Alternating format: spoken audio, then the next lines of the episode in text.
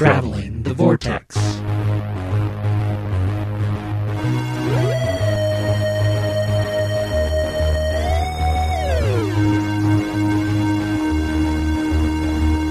We've joined the Doctor as he travels a vortex, and nothing in the world can stop us from arriving at episode number 283.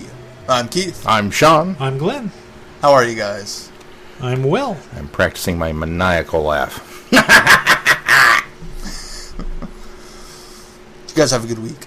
That's a good maniacal laugh, by the way. Thank you. yes, I had an okay week uh, until this weekend.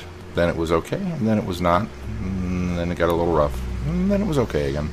Glenn, how was your week? It's kind of the same. Keith, I'm tired. I did a lot of yard work today. I saw pictures. Yeah. So we, uh, couple oh, about a month ago, Sarah had cut out a little evergreen bush that we had on the other on the north side of our porch, and so today we ripped out the root, planted a hydrangea bush, and laid the tarp down and put in lava rock. We also did some yard work. We worked on Mel's flower garden, and she picked out flowers. And she has a very beautiful rainbow assortment going on. And I asked her if any of these would come back next year. She says no, they're just this year. and I looked at her and said, "This was way too much work for that." We went and uh, picked up our dishwasher yesterday. Uh, we've had on layaway at Sears for about two months. And we're all excited, and we thought, you know, the easiest way to probably get it in would be in the back door. So we hauled it up on the deck, and just as we got to the door, the whole deck went boom, dropped. Serious. yeah, it's only about four feet high. So hauling me and the dishwasher on it. So oh. and it just went straight down, and we just kind of both looked at each other and smiled because it was just funny at the time.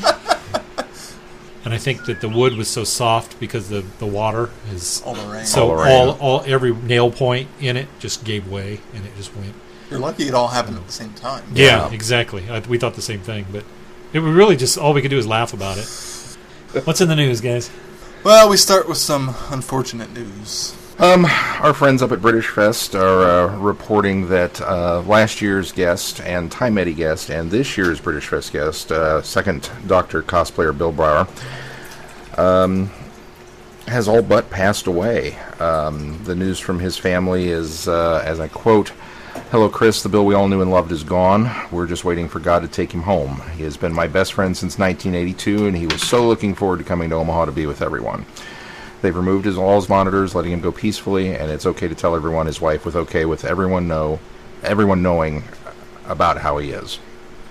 Um, I believe it was a pin stroke is uh, apparently what started it, and uh, we, we we found out um, yesterday Yeah. that, that he was apparently in the hospital and was not going to be able to make it to British Fest, and um, it moved quick apparently. Um, Yeah, it sounds like he was in really well, good health ahead of this. Yeah, and it, it, it's really sad. I had actually contacted. I mean, we'd seen Bill uh, at, at British Fest and then again at Time Eddie, and I felt kind of bad because it was kind of one of those things that we had intended to do uh, an interview with him for the show, and at British Fest. He had already lost his voice by the time we came and, and caught up to him. I don't know if he had an early case of con crud then or, or what the deal was, but he, he'd kind of just lost it altogether. And we said, well, we'll catch up with you later. And then uh, Time Eddie, he was so busy and we were so busy, we just never managed to kind of coordinate. And I was looking forward to seeing him at British Fest, and I, uh, I had a little short film uh, project that I'd asked about. You know, would you be interested in, in playing the second Doctor in this? And just immediately he was like, "Yeah, absolutely." I'm like, "Well, do you want to read the script first? He goes, "Yeah, you can send it." I mean, just uh, the, the guy's uh, was an absolute joy and the, one of the nicest people. And Yeah. uh, this is just uh, it's got to be devastating. So, um, you know, obviously our our thoughts are with his family um, tonight as they go through this. But um, And his friends. it, it's it's it's it's kind of a rough one that you know we didn't he, he wasn't exactly a friend. Uh, you know, I don't think I can go quite that far with it, but you know, somebody you knew, somebody you knew and interacted with, uh, uh, friends with him on Facebook and whatnot, and just kind of all of a sudden, whoosh, gone. So, kind of, uh, kind of bummed out by that one.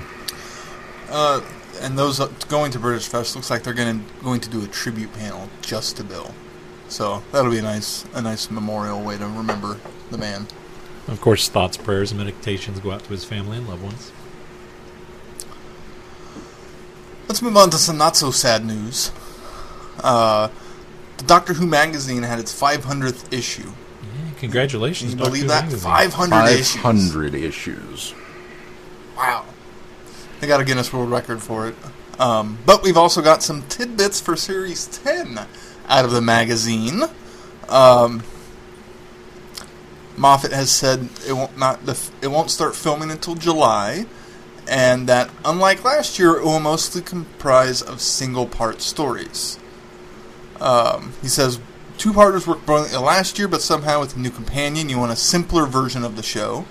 By last year, the Doctor and Clara had been there for so long; it was complicated. Oh, it was a complicated relationship by then, so we needed bigger stories. Next year, we'll have some two-parters, but we'll be back to one-parters mostly. Uh, and Moffat himself is writing four, and whatever else he has to do as ever. Uh, he's getting down to the first episode, and we'll probably write the final three also. So, and they've got some very strong scripts from other writers. How do you guys feel about going back to mostly one-parters? I think it's a good idea. Um, I sort of liked the two episode format because it kind of harkened back to the days of the cliffhangers. Yeah. Uh, but on the flip side, I kind of agree with Moffat, Moffat's statement that when you've got a new companion, you sort of uh, want to make more shorter, concise stories so that you can really exercise the, her talent and the means that sh- give her very different things to do. So yeah, that give her more different variety. material. Yeah. I, I kind of assumed that Series 9 was going to be a bit of an anomaly season in that two-parter aspect of it. Yeah. I, I think the two-parters worked brilliantly and they, they worked so well, but I did not expect it to continue beyond that season. I'm of the same opinion. I, I remember being a little disappointed when I first heard that. And then Moffat's explanation makes perfect sense as to why you would do it that way and not have the, the two parters. So, well, on the one hand, it's like, oh, because I, I enjoyed, well, post show, like after the second week, I enjoyed the cliffhanger. I didn't enjoy it in the middle of it because You it didn't was, like having the fi- story unfinished week to week. well, it was, I mean, no. No, I Uh, didn't. some of our reviews weren't that great for the first episode because we didn't see the full story, or we felt like we couldn't review it fully because we were halfway through it. It was great to sit in a room full of people and get to the, the cliffhanger and go, "Oh!" Everybody was mad, but um, yeah, I, I explained. I, I, I get it. Yeah. The explanation makes That happened sense. twice, didn't it? Because it happened once with Magician's Apprentice when we were at TopCon, and it happened again with uh, Under the Lake. Be- beneath, At- at Time Eddie. Beneath yeah, the Lake, yeah. beneath At no. Time Eddie. Yes, Under the lake before the flood. Under the Lake. Before the flood.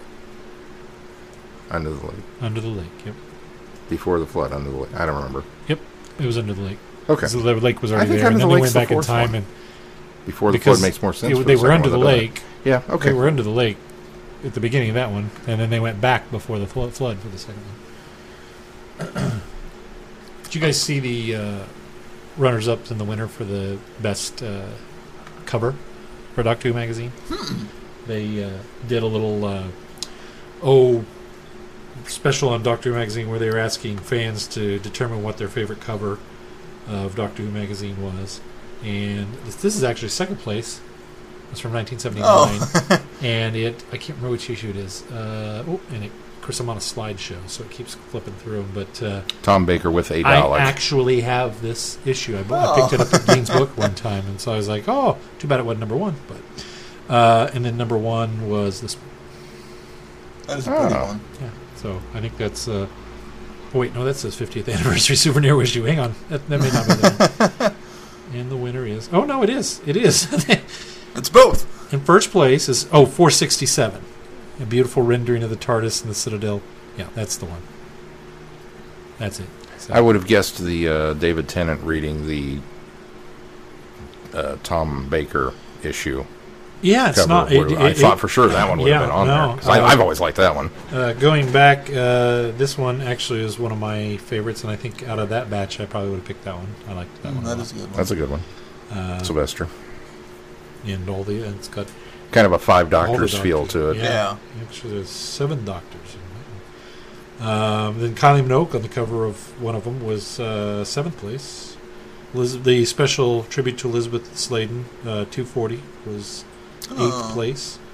the Peter Davison returning as the Doctor on the the tenth Doctor era was one of them. So yeah, there's. But if you uh, go to Doctor Who magazine, there's actually a list of them. DoctorWhoMagazine.com. There's actually a list of them. You can look at them. And um, will you uh, put a link to that uh, list in our show notes Absolutely. Absolutely. so that people know what we're talking about? Since you brought visual mediums to the uh, pa- podcast today, Glenn. Uh, the magazine also gave us a little bit of tidbits about Bill. Bill the companion. Bill the companion. uh, Moffat confirms Bill is short for Billy, unless he changes his mind. Uh, and she is once again from the present day. Boo! He says, quote, She's from now, yeah. I know there are rumors about her being from the 80s, but she isn't. She's just wearing what young people are wearing now. I know that because Pearl chose her outfit herself. Which is all fine and dandy, dandy and fine, but it would have been nice to have had a companion Maybe she chose not that. From the current era. Maybe for- she chose that as a subliminal message to Moffat that hey, maybe I should be from the '80s. But then He, he, just doesn't didn't get pick that. up on it. He went, oh, that must be what the young people are wearing today. Hey, you young whippersnappers with your Prince t-shirts and your denim jeans. In my head, that's how Moffat talks on the show. I got you. Uh, he does promise that Bill will be very different from Clara. Uh, it's about time for somebody a bit more gobby and, you know, funnier. Um, the note we're As if to imply that Clara is not. the note we're giving Series 10 writers is Bill is someone who asks the questions that nobody has asked for 53 years.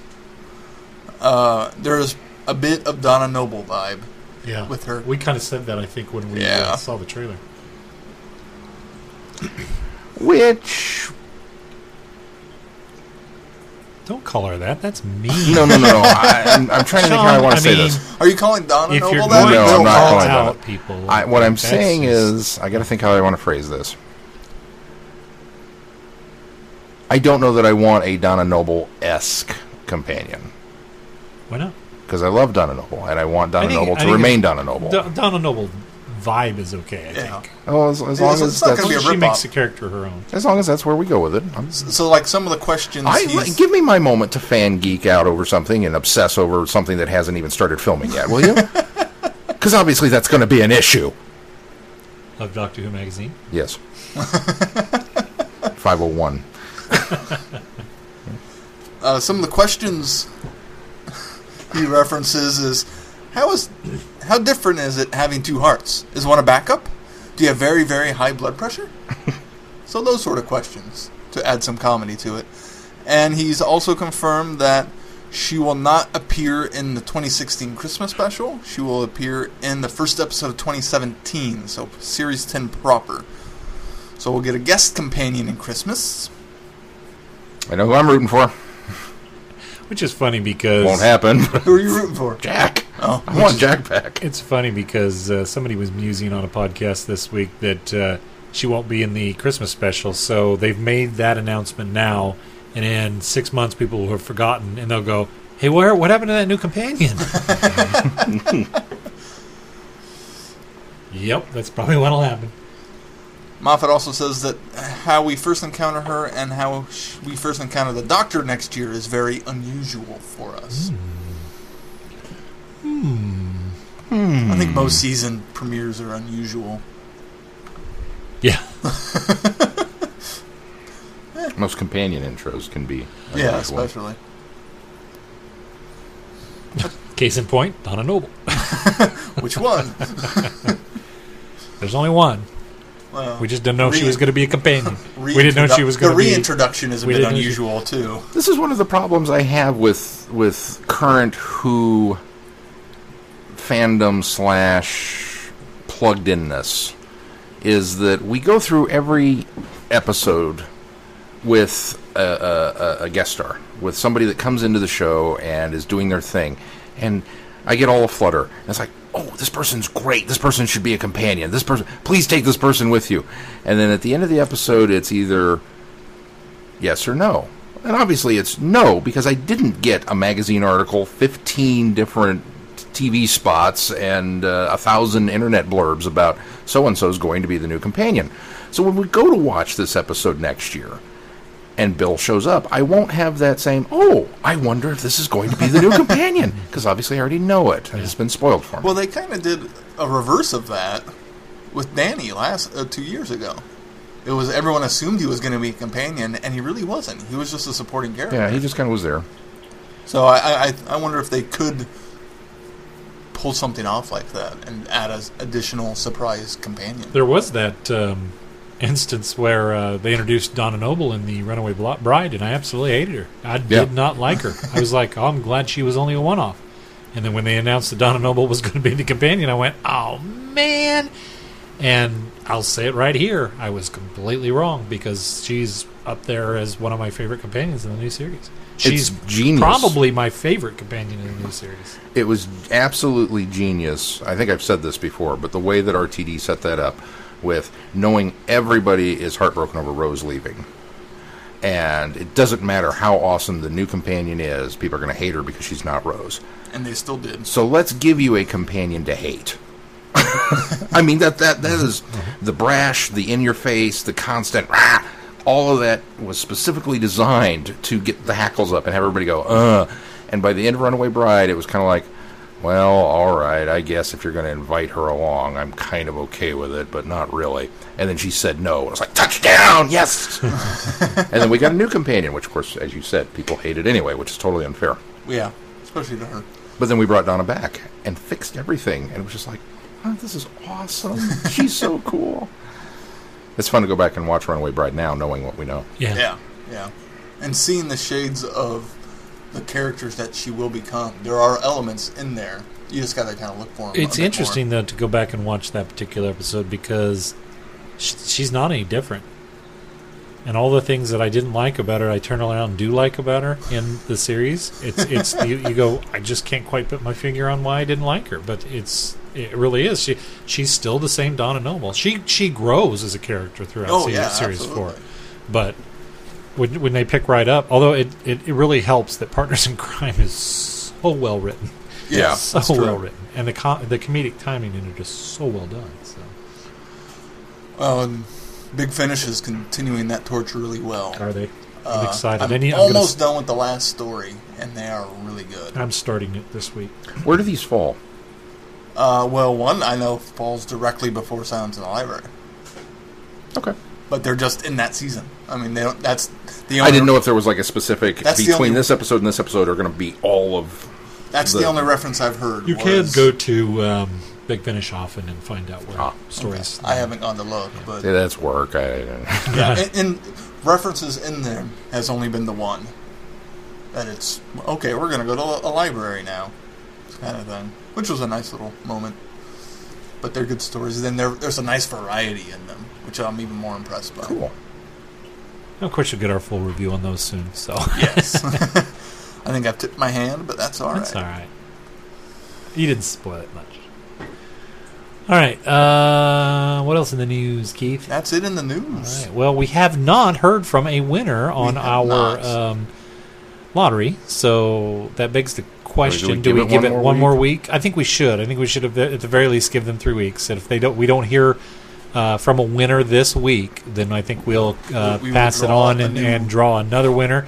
Uh, there is a chance because it was it has been a few weeks since we so it's been a few months since we uh, sent the prize packages out. Uh, however, you can't blame us because we did We tell you to you. hold on to that ticket. Uh, we, we however, told you on air, and we included a note in your nice little gift basket that said, "Hold on to this." so if you uh, if you have this ticket, Three, three, five, four, nine, six. one more time.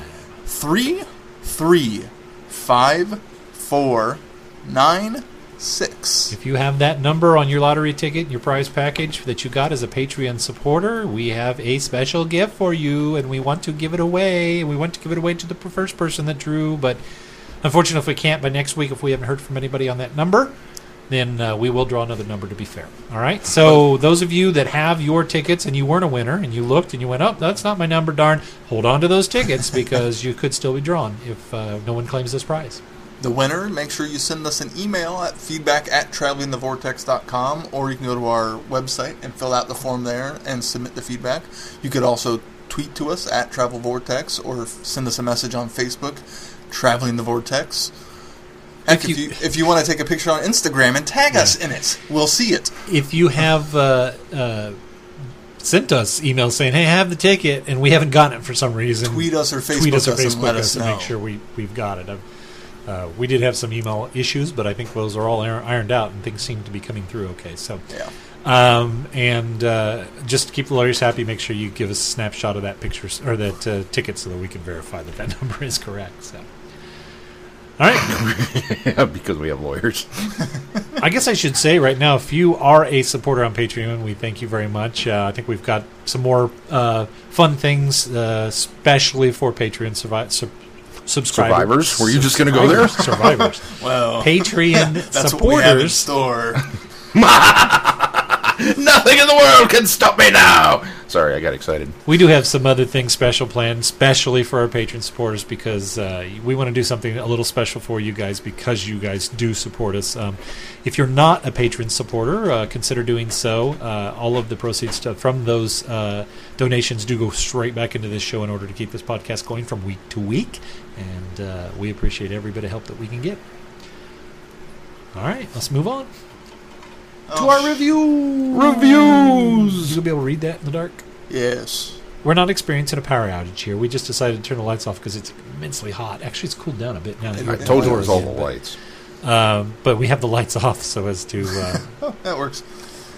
keep it cool in here. The Underwater Menace. The TARDIS lands in the lost city of Atlantis, where the crazed Professor Zaroff has convinced the Atlanteans that he can raise their city from beneath the sea.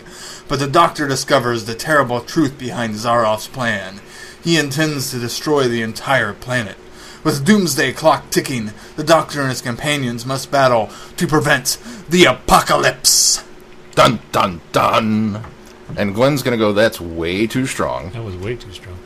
I'll tell you. I'm you, not sure where Keith comes down on this this is one of those things that I, I'm of two minds. I'm glad I read the book because I think I appreciated the story better based on the fact that I read the book. The book and was the book, great. The book helps, especially with the non-moving picture episodes that uh, we had to endure. Yeah. Um, but I, I, I, I quite enjoyed the book. I don't think it was the best Doctor Who around, and and uh, but but it was it was fun. It really felt like a second Doctor story from the book. I think the problem is because it's number 140, I think in the line, uh, it was written far enough down the line that I think they were able to kind of capture the spirit and character of the second Doctor that we know later in Troughton's run Yeah. because when you watch this one, you can still see him trying to find his legs because this is only the third story in. Yeah. Uh, Power of the Daleks is first, and then the Highlanders where they pick up Jamie, and then this one. And uh, I, actually, it was I think on the special features that they talked about. I think it was Robert Shearman that talked about how you can tell that Patrick kind of develops his Doctor in this story, and it probably would not have happened had he not been playing off the actor that played Zaroff, uh, jo- Joseph Furst. And the reason being is because when Joseph Furst being so over the top and scenery chewing, Patrick Troughton had to kind of calculate how he would play off or against that. And that's what sort of developed the character of the Doctor. And I think we see that. I think we, we get that. But you can still see not so much the Doctor that we get by the time we get to, say, Tomb of the Cybermen or some of the better ones, uh, The Invasion, things like that, that we, we've seen and we've got to know the Doctor, even the Krotons.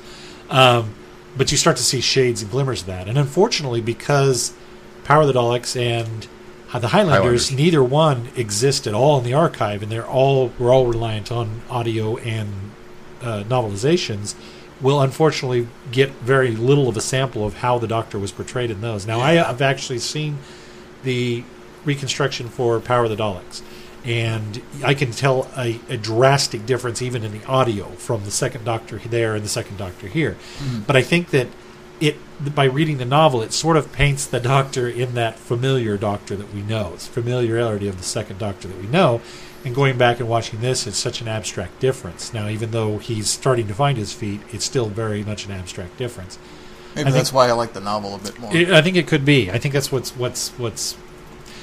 f- But on the flip side of that, I'm really glad that I read the book because this story would have been really number one painful to watch, not having some of the foreknowledge of what was going on, especially in those two bookend episodes that have Yeah. no uh, that that don't exist right now, uh, right now, and uh, so it, it helped with those. And I think once we get to the moving scenes, I found myself critiquing how they did it on television versus how they did on the book, and going, "Oh, they did this so much better in the book, and this works so much better." And lines are shifted around a bit. Yeah. Um, I is it Lolem? Is that his name? The priest is actually given a bigger role in the novelization Yeah. than he is in the, the series. And in fact, uh, Ramo got most of the lines that is assigned to uh, uh, Lolem in the book.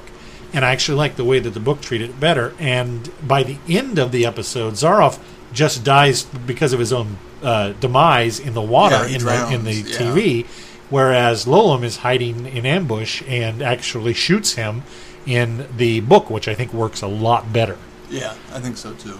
I disagree. I, I agree with everything you said up until that point. And the reason that I don't agree with you about Zaroff's demise goes a long way into explaining why I give this a dun dun dun and a, and a fairly big one. And I think most of it rests on the shoulders of Zaroff as a character. This guy's nuts. Just plain nuts. And it was great because we didn't get a villain with motivation. We didn't get a villain with uh, a, an axe to grind or A tragic backstory. a tragic backstory, or th- he's just because He's it's great. there. Yeah. you know, and, and even Power the for the doctor power. seems a little taken aback by it. By like what? Like he was expecting a big machination, or you're in league with somebody, or who's the no. Well, it also helps that the second Doctor has some uh, amount of Knowledge of who he obvious, is. well, obvious admiration for the man as well. Yeah. Yeah. I mean, yeah, he, he, he comments a couple different times about, you know, well, the scientists back on land were fools and, you know, they they never appreciated me. So I guess there's there's a little bit of that, you know, you've got this coming. I think there is. No, you're right. But you're, you everything you just said is absolutely true about the character. But he's very two dimensional. He's very, very two dimensional. And I, I found that to be awesomely refreshing. Oh, it's so, so enjoyable. Just like the the crazy woman in the Crimson Horror, we found that refreshing too. Right. She was just evil and crazy. She was just evil and crazy.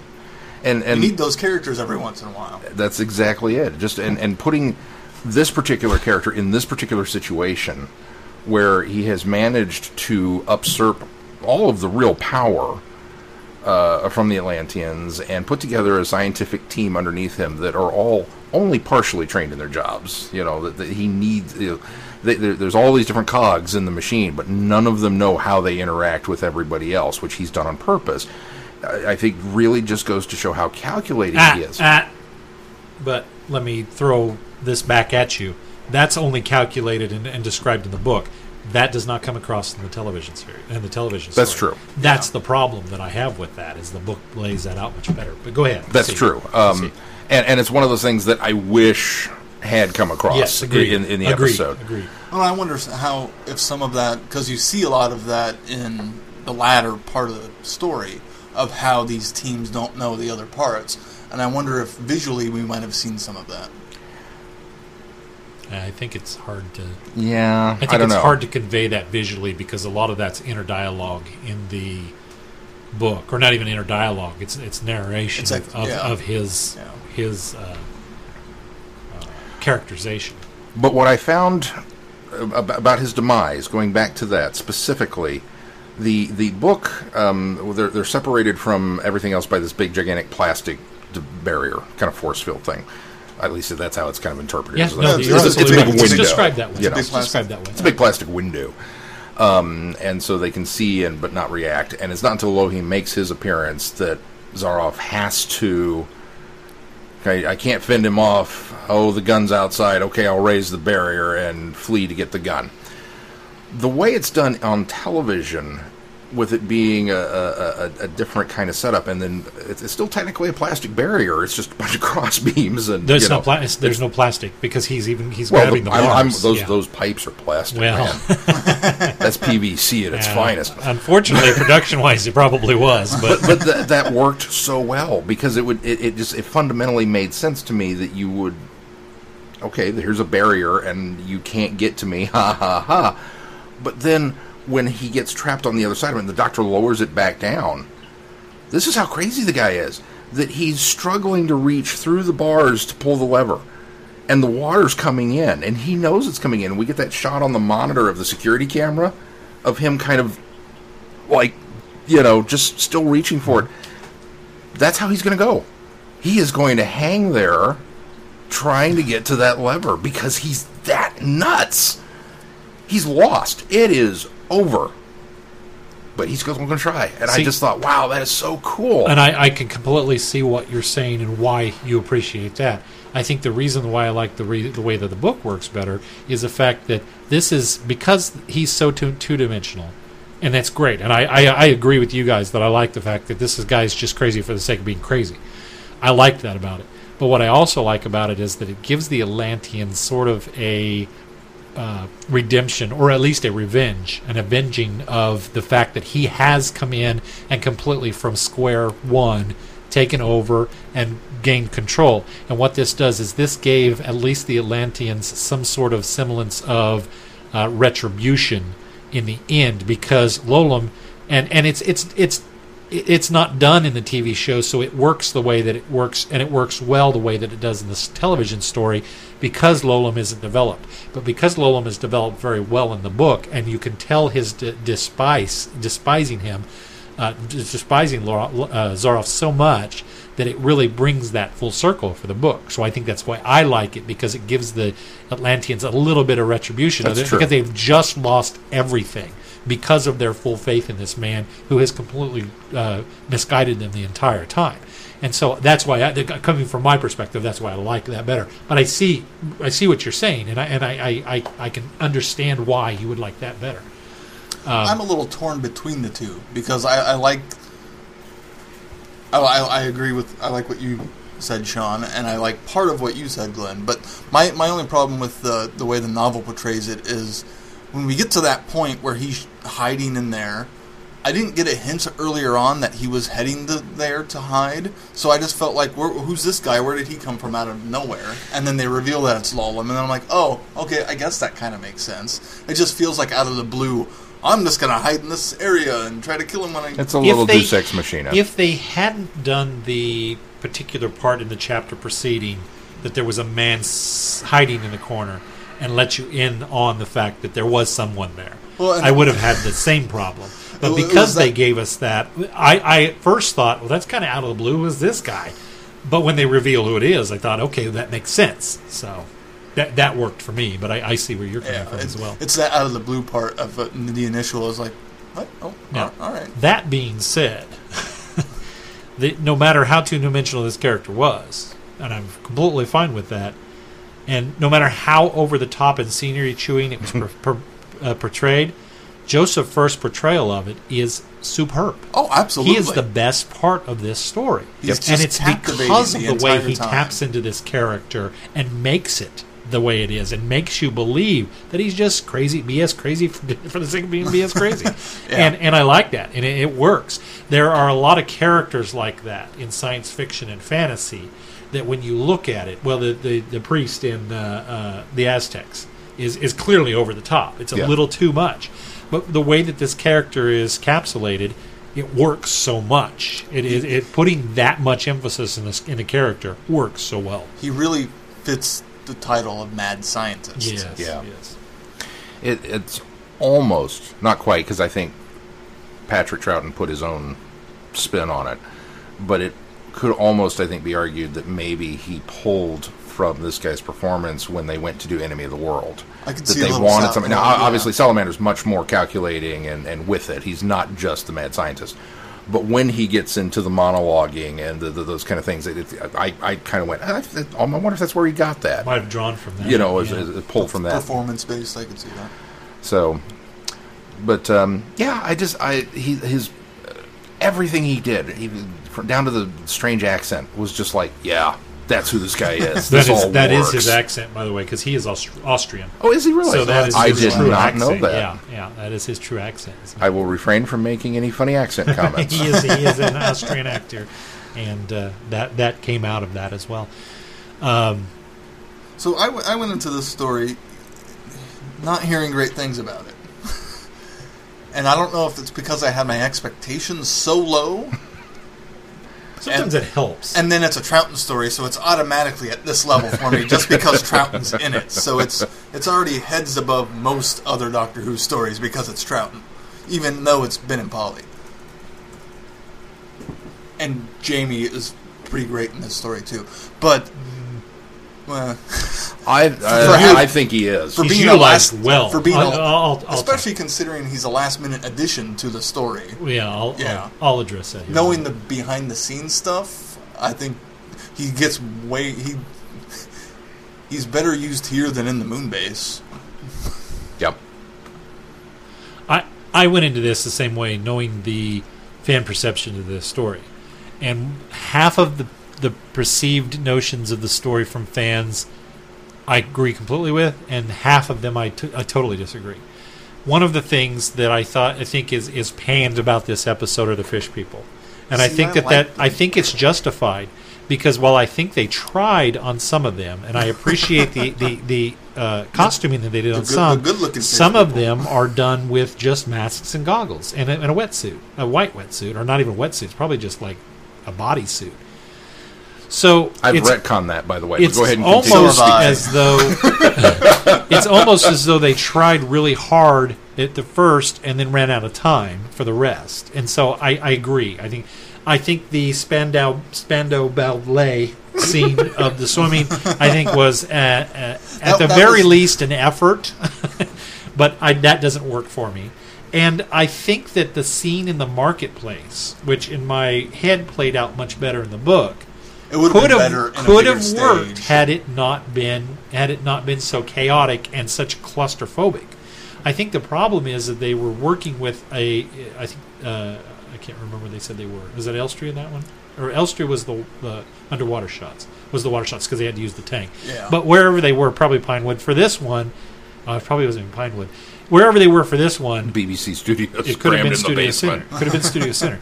The the the the feeling is too claustrophobic. There's there's too much going on, and unfortunately, and this might have been the audio mix. The music is mixed way too loud. I could hardly hear what was going on, and I luckily I had the subtitles on Yeah. because I couldn't hear a lot of the dialogue that was going on. In that, I noticed later in the special features when they played some of that clip back, the audio came came across much better. So I wonder if it was just the mix mm. down. But that being said, so that works and doesn't work for me. I think the performances are, are, are well played out.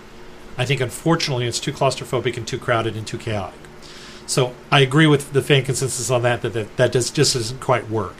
What I disagree with with the fan uh, notion is that there's too many people in the TARDIS, and I've always heard that that uh, that uh, grumbling that you know they they brought on Jamie and Jamie was such a great character and thankfully Jamie stayed around and Ben and Polly ended up exiting but I think a lot of people complain that it's the crowd this is the first instance of the crowd is TARDIS you don't you don't even count Ian and Barbara because there was as many people then as well Yeah. but they, they because because they're divvying up the lines between Jamie and Ben and I think what uh, even with uh, Polly as well, from what we uh, we learned from the special features of this or with the the documentary of this, is that they even shift, shifted around some of Polly's lines to others.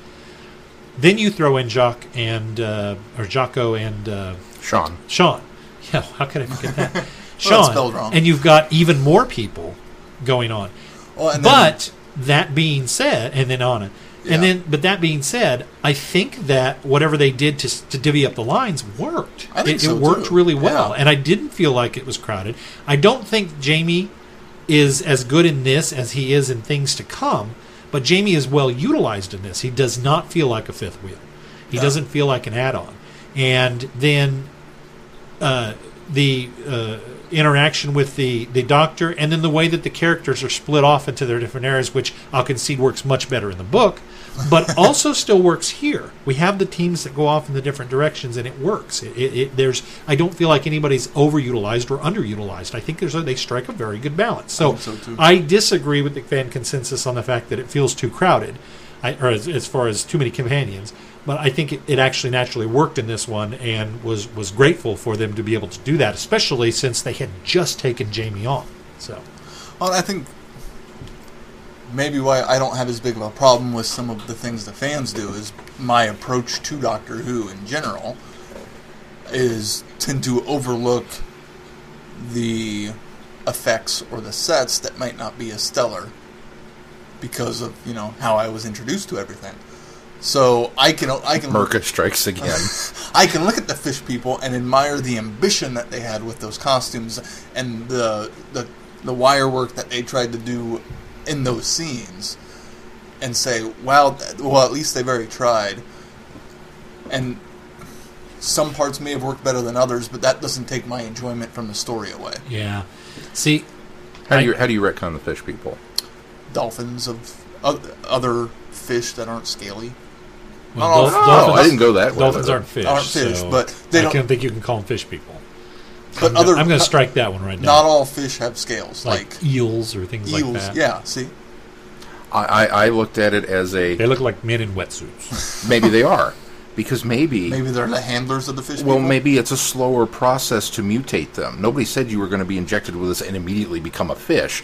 So maybe the ones with the big beautiful headdresses and the scales and everything are the ones that have been evolved long enough to the point where this is their, their, their natural form or their, their their final form, and the ones that have the, the scuba diving gear are they've been affected. They may have gills, but they can't see underwater, so they have to give them equipment to until they reach that form. And I thought I have now fixed this for myself. That's a way better retcon than what I had. I'm glad that works for your head canon. It doesn't for me.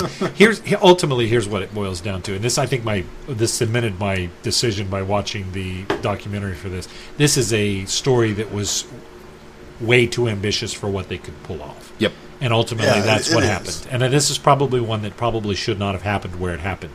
And if you, we, I won't go into too much of the background of this story because if you want to know this, the you can look at the special features.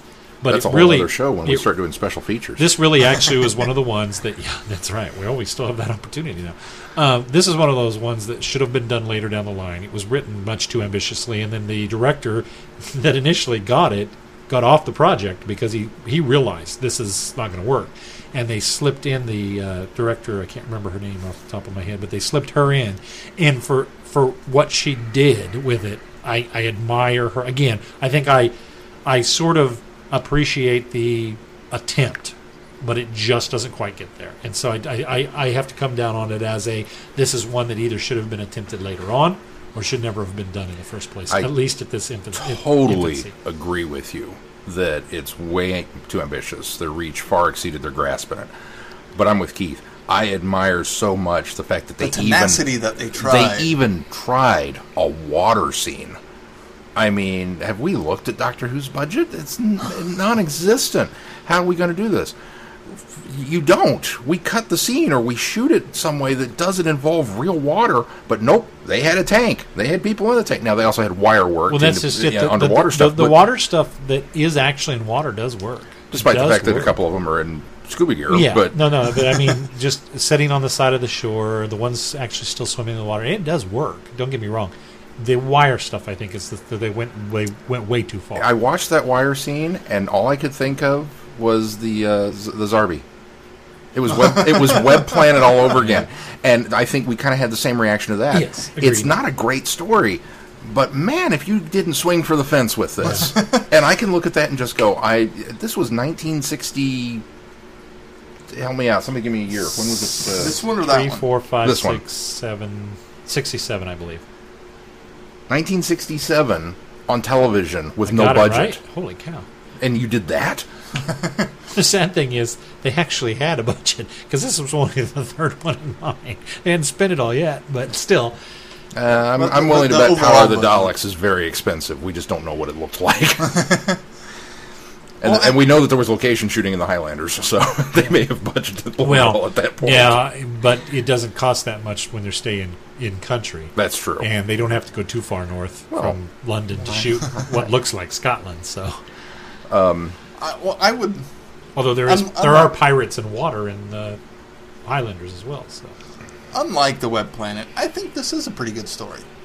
It's Yeah. basic, it's simple, but it's a good thought out story. see, Well, uh, that everyone gets the thing to do, and some characters in the book gets fleshed out better which is exactly why it works as a novel and does not work well as a television story. It is a good story, and it works well when you're telling the story. It doesn't work well when you're showing the it's story. just it's just hard to visualize. Yeah. And Yeah. uh, you know that. that the- being said, the I am so glad that what we have found has been found.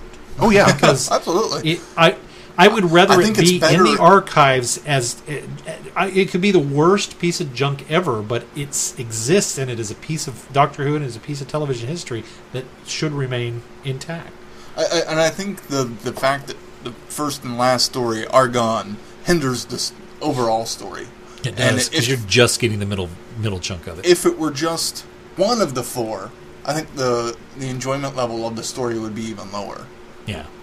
Especially considering how they reconstructed the story. Which is funny because I think I also read that there was one episode that still existed. They Yeah, have the- found the net, the second episode. yeah. Why they decided to do this? I, I I really would have preferred animation. I'll tell you. Well, let's go Yeah, into the, the so, too. stills because I've been watching Loose Cannon, and they put so much love and affection and attempt in them that it was really frustrating. And I understand this is what they did: is the guy that put this together put this together in chronological sequence. He utilized this as pure as he could, as he felt he could, by putting the stills in and not repeating stills and putting them in an exact order as they were telesnapped at the time. So I can appreciate the idea of what they were doing. Unfortunately, it does very little to illustrate or tell the story. I had to turn the subtitles on to figure out who was talking sometimes. Because even Yeah. loose cannon will show you who's talking. They may have to utilize a still from later or earlier or even sometimes from another story. story. Yeah. But you get an idea, a conveyance of who's talking based on seeing that, and you get a little more action.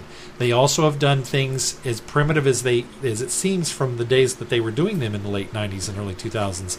They would cut out things, they would move things, they would they would at Well- least put some sort of production into it. They would uh, do a very rudimentary animation of something in order to convey something that's happening. We even got that in Galaxy 4, which too entertained. That's the sad thing about it is to entertain put the effort to do it into Galaxy 4 and they didn't put it into it. This again it comes it- down to the guy that did the Well, restoration. and to some extent, it feels like the well, we're not going to get to animate these, and it felt like a rushed. it did. It felt like we just threw this together. Yeah. The other thing that irritated me, and this probably irritated me more than anything, is well, I can appreciate you putting the stills together in chronological order to maybe try to keep the integrity of the purity of how it happened. There are two clips on the disc that are the censored Yeah. clips that were taken out when it was sent to the to Australia or and New Zealand. They're the clips that the censors pulled because they felt they were too scary or graphic or too much for the uh, episode. There is one from the first missing episode, and there was one from the last missing that episode. great death scene. And they didn't. The great death scene that we just saw, the one still for the longest time of Zaroff going under the water for the longest time, that actually shows about seven seconds of him actually going under the water. I'm sorry. That should I have been would, cut back. put Yeah. Exactly. I don't yeah. care if the entire first episode and second episode are only stills with just those two moments. The other one is when Polly is at the end on the uh, gurney It's and into that uh, a bit more. Leon, not Leon. What's the, what was the guy? Lolem. Damon. No, Damon. Damon. Damon is coming at her with the needle to turn her into a fish. That's the other piece that's cut, and she's screaming, "No, no, no!" Why on earth would you not have cut those in? I don't care if it's only seven seconds here and seven seconds here. They were very impactful pieces that would have helped. And and and Really why did we get stills for the opening credits? yeah. Why didn't on. we get stills for the opening credits? Yes. No, I mean, oh, Well, well, why did we? Yes, why I'm did sorry. we? Why Yeah. didn't we get moving credits? I'm Yeah, sorry, you agree. have the opening credit sequence. If you want to play that and then go to a still of a title card that says the Underwater Menace, fine. Fine I got zero problem with that. But don't make me sit through a static image that I don't have to sit through. Right, right. That's the, It yeah. just, it, it, and I think Keith Keith hits the nail on the head with. I, it, it really feels like it was rushed, and that's I don't know unfortunate. why it was because, rushed because it took so long for it to come out Well- on DVD. well, maybe it was Because- rushed to get it done and then it got held up. maybe. I think that that's that. Ultimately, what happens is they. I think they they must have still been holding on to the idea that they might have this animated. Yeah. so they had this ready and just threw it in. You know. So anyway, Yeah. I, I, I I I try not to judge the story based on No, the yeah. application of the reconstruction. It just makes the However- watching experience not as enjoyable. I and I have seen. uh, It's been so long ago that I couldn't remember how Loose Cannon did it, but I remember not being as distracted when Loose Cannon did it. So I think that now I would like to go back and at least watch those bookend stories or bookend episodes with the Loose Cannon reconstructions and see if if it actually comes across a little better. I definitely can agree. I mean, I think we can all agree that this is a ripe for animation story. Yeah. That I, th- Oh, I think yeah, the yeah. animation could do some amazingly cool things with that fourth part. oh, A- yeah, and, absolutely. and, and even if we, you know, maybe stray off script a little bit from what necessarily had been filmed, but with the, the sea coming in through the sea walls and Yes. things being flooded Exaggerating and- it and- Yeah, I just well, it- the, it's the frustrating. Ex, uh, changed some shots from what I understand too. So I mean, it's not like they haven't done that before. yeah. And I'm fine with it. I really, Yeah. you know, just Because that tight shot of the Cyberman head of the way they did all that was so well done. Yeah. If they could do that for this, it would be amazing. I, I, I think it would change a lot of fans' perception of, of the story, quite Yeah. honestly, because I think a lot of fans have watched it only as a telesnap version. And if it's this kind of telesnap, I'm sure then the, yeah, the, the loose cannons does a it has to do a better job. Than Yeah, this. I mean, that, at least they provide text to There's a explain what's yeah, happening. and that's the other thing that was missing. they missing. did on that this for Galaxy there was, Four. There was they no, didn't do it for this. no information. on Although what I don't was think they going did on. it for Web of Fear either. it almost makes you wonder if They the didn't feel like Galaxy they needed 4 to. It's almost like they had more telesnaps for that. Yeah, they probably Which did. is interesting because the further along we get with the reconstructions, the fewer telesnaps exist. Mm. And the reason being is because this man and I, I every time I come to these, I, I want to. I'm going to look at this man's name and remember it because I've I've read it many times. But this man that took these telesnaps over over the course of Doctor Who took fewer and fewer because he wasn't selling as many. Because Uh-huh. the, the idea behind this is this, there was a man in the 1960s who would literally set up a camera in front of a television and he would take snaps of the television, and that's why it's called a telesnap. And what he would do is he would utilize those telesnaps and sell those to the actors because they didn't have videotape at the time. And so what he would do is he would sell those to the studios for production, he would, for produ- uh, promotion. He would sell them to the actors so that they would have uh, a, a, a dossier of their work and uh, that was basically his job was to take and sell these telesnaps and fortunately a good chunk of these telesnaps eventually have made it back to the archives but it's funny because over the years before he died and even after his died his widow tried to sell these back to the to BBC and they didn't want them and I don't know if it came down to the point of that he was just they were just asking too much for them or what. And it wasn't eventually until a collector I think ended up buying them and ended up giving them back or at least selling them at a more reduced price to the BBC that we still even have the telesnaps to this day so. Anyway. No, yeah, it's. I thank goodness we've got at least that, but Oh yeah, it, it just. I, I feel that probably most of fandom has probably watched it in an original cut down, not loose cannons, taken care of telesnap version, and that's why the stigma is or there. just listen to the audio. or just listen to the audio and gone eh. And uh, it- it's unfortunate because I, I kind of agree with you, Keith. I kind of go into them with a well, fandom says this. Now, I know fandom's wrong a lot. we've had experience with that on some things that we've disagreed with fandom on. Yeah. But normally, when there's a consensus, you kind of go, well, there must be something to that. So you put your expectations kind of at a certain point. But because I think this is, I mean, it's the last DVD in the line. Realistically, unless something miraculous happens, this is it. We're done. And we didn't get it. and We didn't get it. We didn't get it. And then we were going to get it. And then they bumped it. And then it just on and on and on. So I think my expectations probably went up a little bit with like, what is this thing that you're holding on to? Why don't Why you want you me to see it?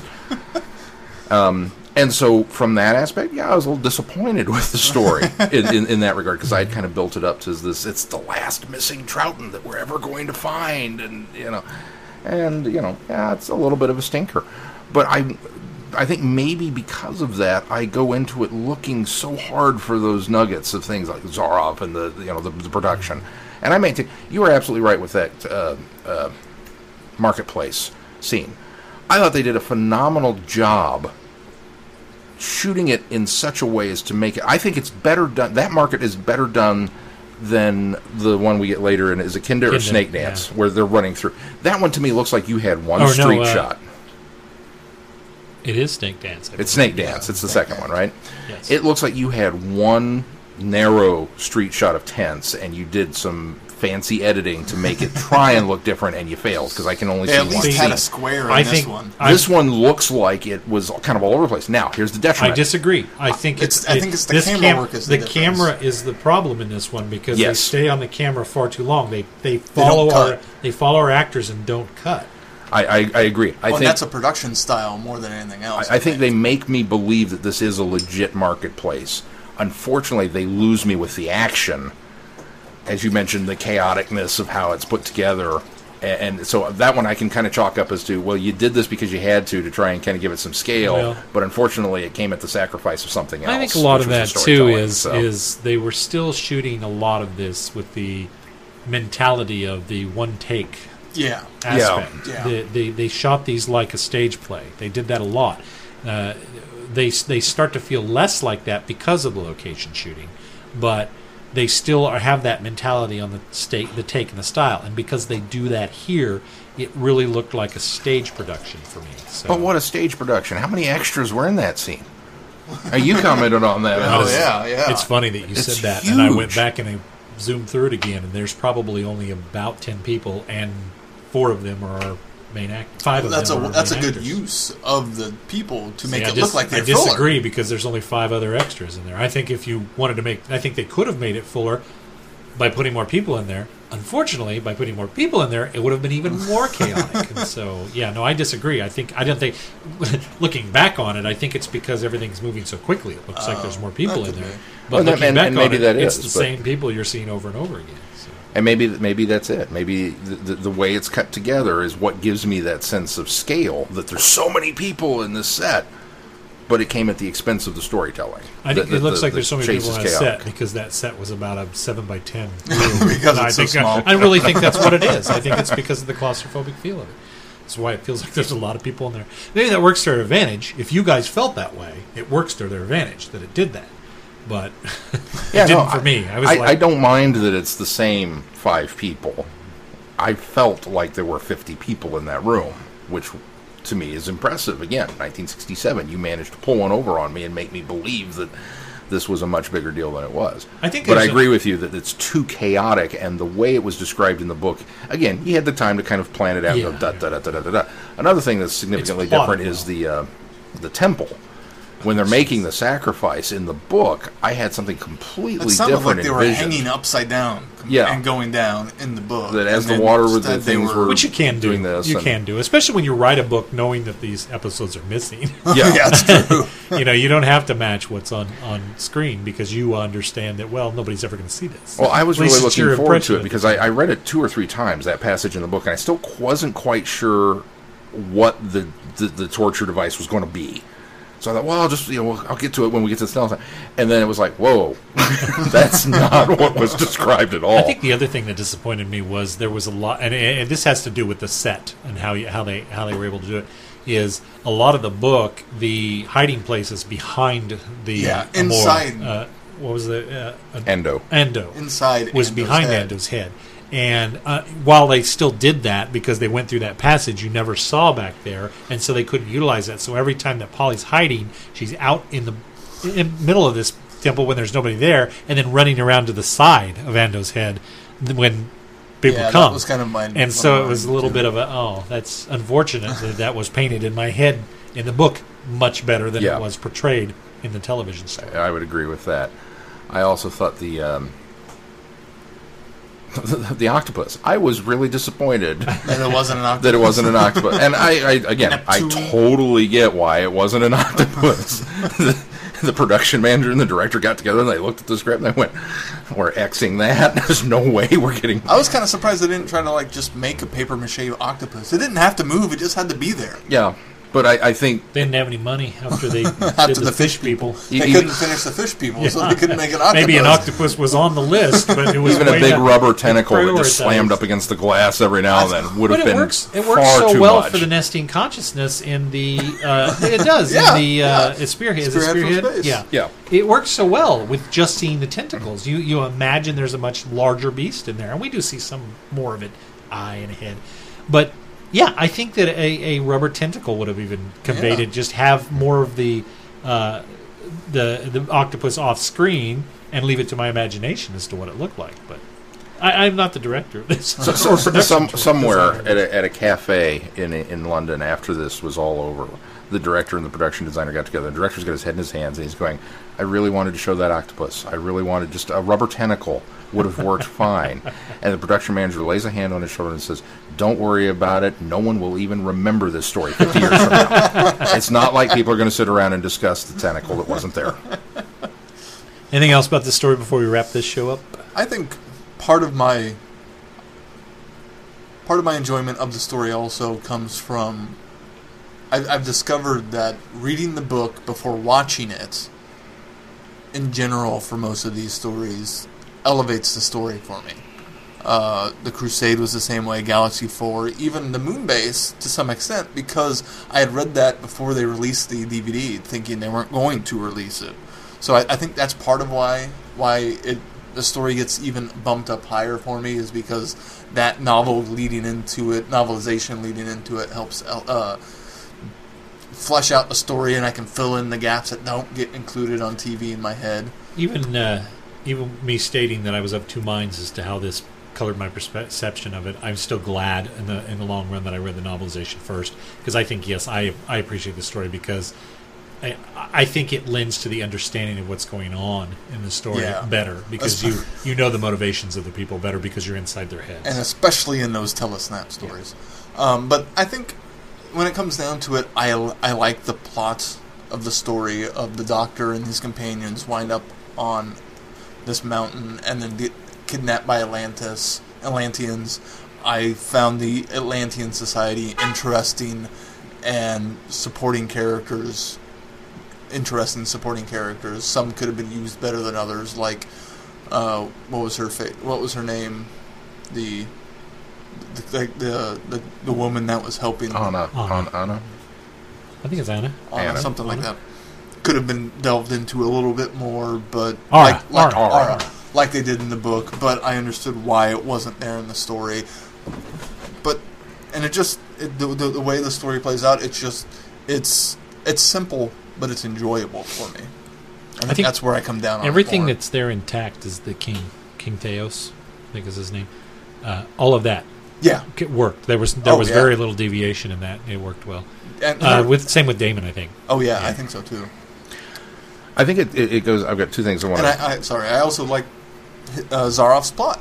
The fact that he wants to do this horrible thing just because he can, and has tricked them into believing that it's going to elevate Atlantis. Yeah. I, Yeah. I just all of these little things fit together to a story that I enjoy. I agree with you. I, I think it's a I think it's a fun story. Yes, it's a simple little adventure tale, and reading the book, it felt to me very much like, oh, I don't know, reading um, some of the early Indiana Jones books or something. It's just yeah, we're going to go on an adventure. We're going to there, there's going to be mountain climbing, and then there's a lost civilization inside the volcano. it's journey. It's a, okay, yeah. I mean, we're just we're right there with it, and I think it's. You, you talked earlier about the uh, the large kind of uh, cast that they had to divvy up some of the lines between between Team TARDIS and then Jacko and Sean and and uh, Anna and the King and everything, but it, it almost in a way kind of goes to show you how under his thumb Zaroff had everybody. That within five minutes of landing, we've already assembled a very large counter strike team Well, to go against him and his E- guards. even in the actual TV story, they they give enough to people not being happy about Zaroff's what he's doing and not believing him and not trusting him, and it just took that outside presence to go, no, that guy's crazy, yeah, to rise up everybody else with him. And it, it, it really The slaves, of course, make sense, but it's the Atlanteans that really land the impact of, wow, he really is crazy. and it, it we, we joked about it that Zaroff was a little too close to Zarkov for for our taste from Flash Gordon. That's what I kept hearing every time somebody said his name. More more so in the book than watching it. Definitely. But the first thing that happened is, uh, you know, immediately after we get out of the temple mess and we start finding allies, all I could think of was the scene from Flash Gordon where Zarkov says, you know, it looks like a police state. Oh, that could be to our advantage. We'll find allies on every side. and it's just like, yep, there it is. There's, here they all come. Um, I want to go back to Jamie for just a second. because I think for this being Jamie's first excursion, I mean, we obviously he was in the Highlanders, but this is his first trip. This is his first. I'm in the TARDIS, and then I'm out of the TARDIS, and look where I'm caught up. Dude, and maybe this is due to Frazer's performance. Maybe it's due to the the, the, the, the fact that they kind of knew they wanted to keep him around. He exhibited every single trait you would want in a good ongoing companion right off the bat.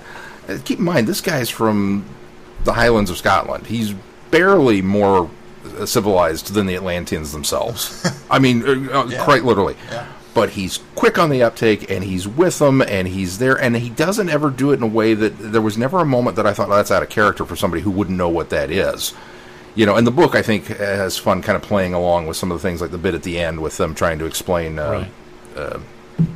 wordplay or whatever. Uh, Oh the- yeah, yeah. the, the catchphrase was that uh, you can say that again, and so he does, and it's like no, no, no, just little well, and things there like are that. other great moments like that throughout the actual TV story. too. Right, Some and of the just- best moments are the, the the four of them together, or the three of them, toge- of the three companions together. and it's just right there. And when he split off on his own, he's still making decisions that are, are very Jamie. You know, Well, he's like, what if and I'd been caught with this thing? You know, and him and Polly together near the end when they're trying to escape, and him encouraging her and trying to get her to keep going, and the the, the even though he's doubting that they will survive, convincing he puts her all that aside for her. Yeah. it just worked for me It's- on every level. It's funny though because I think our perspective of Jamie comes from a much later time. It's true.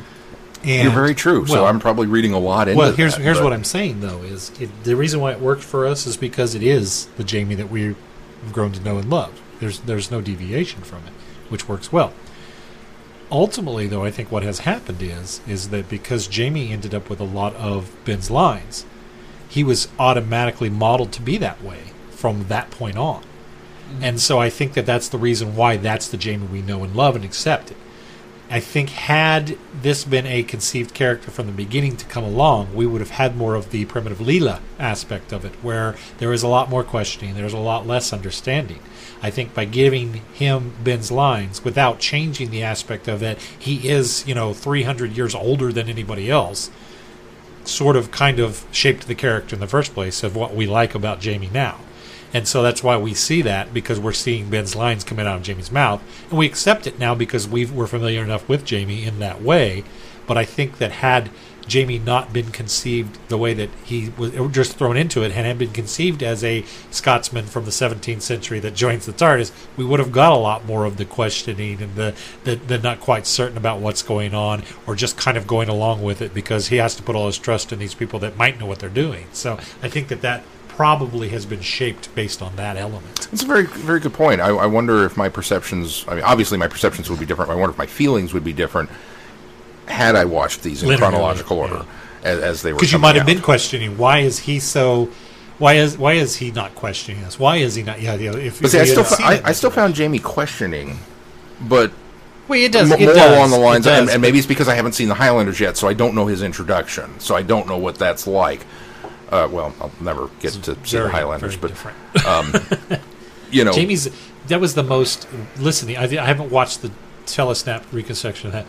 Listening to the audio for that, Jamie is drastically different. But I also because he's in his own familiar element, I think that's why I'm more forgiving or accepting of that because he does bec- he, he he does change quite a bit from the Highlanders to even this story in the perception of Jamie. But I have so much knowledge of Jamie, Jamie from everything that I've experienced before I even went back to the Highlanders that that one does it's not drastically different. He's still he's still this fun comical character that you we get the those aspects of it.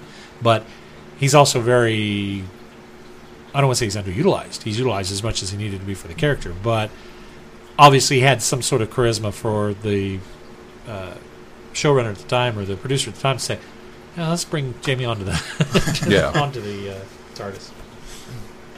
Anything else, guys? I don't think so. All right, think I so do want to bring up one thing that uh, we might have battle on because like, you you may have a way to headcanon the different instances of Atlantis. oh yeah, let's talk about Uh, how this is the th- first and yet third this for is us. yeah first and yet third. um, I think it's interesting. I think I come down on. I, I think the consensus of fandom is that these are three different Atlantises. That these don't really work together. I think that uh, we probably want them to be the same, but I think the thing that cemented it for me because I, I kind of wanted to, them all to kind of interact. And in fact, I just went and watched the Time Monster again this time, and the Atlanteans there are quite different. Now, granted, the Atlanteans that we come across in Underwater Menace are it is 1970s, and these are the Atlanteans. They just are using their old ways. But this is obviously several generations removed from the Atlanteans that we get in Time Monster. But because the civilization is so drastically different, I had always kind of put it in my hand. I wonder if it's one of those instances like, well, there's at least three different Manhattans in the United States. There's at least there's at least five different Topekas on the map in the United States. Uh, there's ones that are more known than others. Uh, so I've always kind of put it in my head. But I think the thing that cemented it for me that from the television series acknowledging that there are three different Atlantises in the Doctor's history is the fact that in the Magician's uh, Apprentice, when they're you they're documenting all of the or they they're looking at all of the different places that the Doctor has been when they're trying to locate him in time. They make special reference to the fact that there are three. there were Yeah. there was Atlantis, three different Atlantises. in Three, di- three different instances of Atlantis. Yeah, so I think that, that that to me comes down on the fact that I have to go to the side of most of the rest of fandom that says, well, these were just three different Atlantises. They well, weren't and all the way same. this the way this one ends, I need to go back and rewatch Time Monster. It was the third instance. Was that just a reference, or did we actually get to see a third story? I'm trying to remember. I know there are three references based on looking back over material, but I can't remember the third reference to Atlantis. I know that the Underwater Menace is one. The uh, uh, Time, Time Monster. Monster is two. And I know that Azal references Atlantis and the demons. In fact, he says that it would be the demons coming back to Earth would be like the extinction of Atlantis. So he just makes the reference to Mhm. the cataclysmic event that would be caused when he brings the if he brings the demons back through. Well, and uh, so it depends on what that third one is. If it's that's that or something else, because the Atlanteans no longer have a home. It's all they can almost relocate and have a new Atlantis and just not add the new to it and just call it Atlantis. And so, you depends on the situation of that other one. Obviously, it doesn't quite work for the Time Monster, but you could almost retcon it that way Yeah. because this Atlantis is now gone. Although this Atlantis is now truly underwater. Uh, bu- it had flourished in part due to the crystal of Kronos, which had been given to them by the the alien daemons. Daemons. Uh, that's prose. That doesn't count. Atlantis was destroyed when the Master released the chronovore Kronos, the Time Monster. right. An underwater Atlantean outpost survived beneath the Well, ocean. now that's how. That's how- that's- this is how TARDIS Wiki is- is- ret- is clarifying it. retrifies it. Yes, clarifies it. Uh, and then later, the demon, the, the demon Azal, Azal, pointed to the destruction of Atlantis as a warning to what might happen if he considered Earth uh, in the day. And those are the only television references. So those are the only until television Magician's references. Apprentice that references. now there Those three is, um, apparently there's a sixth daughter. What are you trying to? I think they've also uh, in the Sontaran experiment, the Doctor refers to Atlantis as a legend, Mhm. and he's already been there twice. so there's there's always been that kind of uh, He, he compares king- Nerva to Atlantis Yeah. that they were both subject of legend. subject of legend. so I'm, I'm. I'm okay with that one. That might be the other one that they're uh, referencing, but I, I could only remember him visiting Atlantis twice in this television. According to uh, the Sixth Doctor, once told his companion Flip, there were several versions of Atlantis in uh, the audio Antidote to Oblivion. and I think that was probably Big Finish's uh, attempt at uh, retconning, retconning the fact that there are. And apparently, in a book, the Doctor's next incarnation mentioned there were three Atlantises, and he had visited all of them. Yeah, so I think that was the, no- the novel's way of trying to retcon the in several instances. So who knows? Maybe been that tried. third one is just New Atlantis. Could be. All right. Anything else that we want to talk about on this one? If not, Sean, what do we got coming up on the schedule? Well, coming up next week on the schedule is uh, some Seventh Doctor love. We're going to do Time and the Rani. uh, which is one of my favorites. I know Glenn doesn't like it, but we're going to do it anyway. It's been a while. Oh, I, I'm, I'm having a new love for the Seventh Doctor. Well, good. See, we're gonna- every time every time we rewatch one after I've, of course, you know, a, a lot of a lot of that's painted by the fact that I'm loving the New Adventures and the Virgin New Adventures, and every time that I see something with Sylvester McCoy, I just fall in more and more in love with the man. Uh, so Easier Patrick I, Troughton. I still I, Soon get- I won't be able to say Glenn doesn't like this one. I still get into well, I still get into the aspect that I, I still I try to see the stories beyond my initial. They're still not good stories. Some of those are not good stories. They aren't good until we get into that final 26th season. However, that being said, I agree with Andrew There- Cartmel. The first season's a little rocky. There he, are he so would roll many- over if he heard me say I like time in the Rani. there are so many thing elements about the Seventh Doctor and, and, and Ace and even Seventh Doctor Mel that that work on so much a different level that it gives me a new appreciation for those stories. And I actually enjoy going back and watching them to look for those elements that I missed because the story was so bad. Well, we're going to be uh, talking uh, about the Seventh Doctor and Mel, uh, but we will be reviewing a Big Finish number 70, Unregenerate, uh, since we've already reviewed uh, Time on the Rani. Uh, and then the following week is Midnight, so you get some 10th Doctor love, but one that uh, we've not done on the show, uh, which sets us up for Beyond the Doctor, David Tennant. And we will be watching a film uh, that has come out called What We Did on Our Holiday, which I chuckle at because it's not a vacation. Obviously, it's a British production. Um, and then uh, we'll follow that up with the Moon Base. We're going to go back to some The- uh, the some, next some Patrick Troughton love. How often does that happen? Uh, which is going to give us a, uh, a lunar themed episode here on the show because we're going to cover the uh, TV comic Moon Landing, and then also give our book review of the Lethbridge Stewart uh, book Moonblink that is uh, freshly out uh, by Sadie Miller, daughter of Elizabeth Sladen who shows up in the following story at the end of June. Mask of Man. How's it pronounced? Mandra- Mask of Mandragon. Mandraga? Mandragora. Because it's spelled Dragora. I think it's Mask of Mandragora is how I've heard it. Okay. It's one that I haven't seen. uh, and then we'll A be. fourth Doctor story you fourth haven't Doctor seen? story. At least as I don't know that I've seen it. I don't remember it. I may watch it and go, oh, yeah, I remember this That one. happens to me with the Fifth Doctor era. I go, I watched a lot more of these when I was a kid than I thought I did. Uh, but we'll uh, we'll be reviewing that uh, for our because it's one that we haven't reviewed at all on the podcast, so it's a new one to us, and we'll be reviewing that for the end of June. Um, and of course, schedule is posted on the website, and uh, if you would like to follow along with us on these grand adventures of things we're going to be uh, doing and reviewing, then uh, please do so. We talked a little bit about our uh, sponsorship, well, our support uh, for Patreon. We won't go into that again, but if you uh, would, you consider uh, clicking through some of the links on our page to the sponsors on the website, www.travelingthevortex.com. If you're going to Amazon to purchase things or 10th Planet or anything like that, uh, portion of those proceeds go right back into this show. Keith mentioned all the various forms of social media and ways you can contact us, so let's just close this show now. If that's going to do it for this week, until next week, I am Glenn. I'm Sean. I'm Keith. Cheers. Good night, everybody. Be seeing you. No one can stop me now. You have been listening to Traveling the Vortex. Doctor Who and all of its associated programs are owned and trademarked by the BBC. No infringement is intended or implied.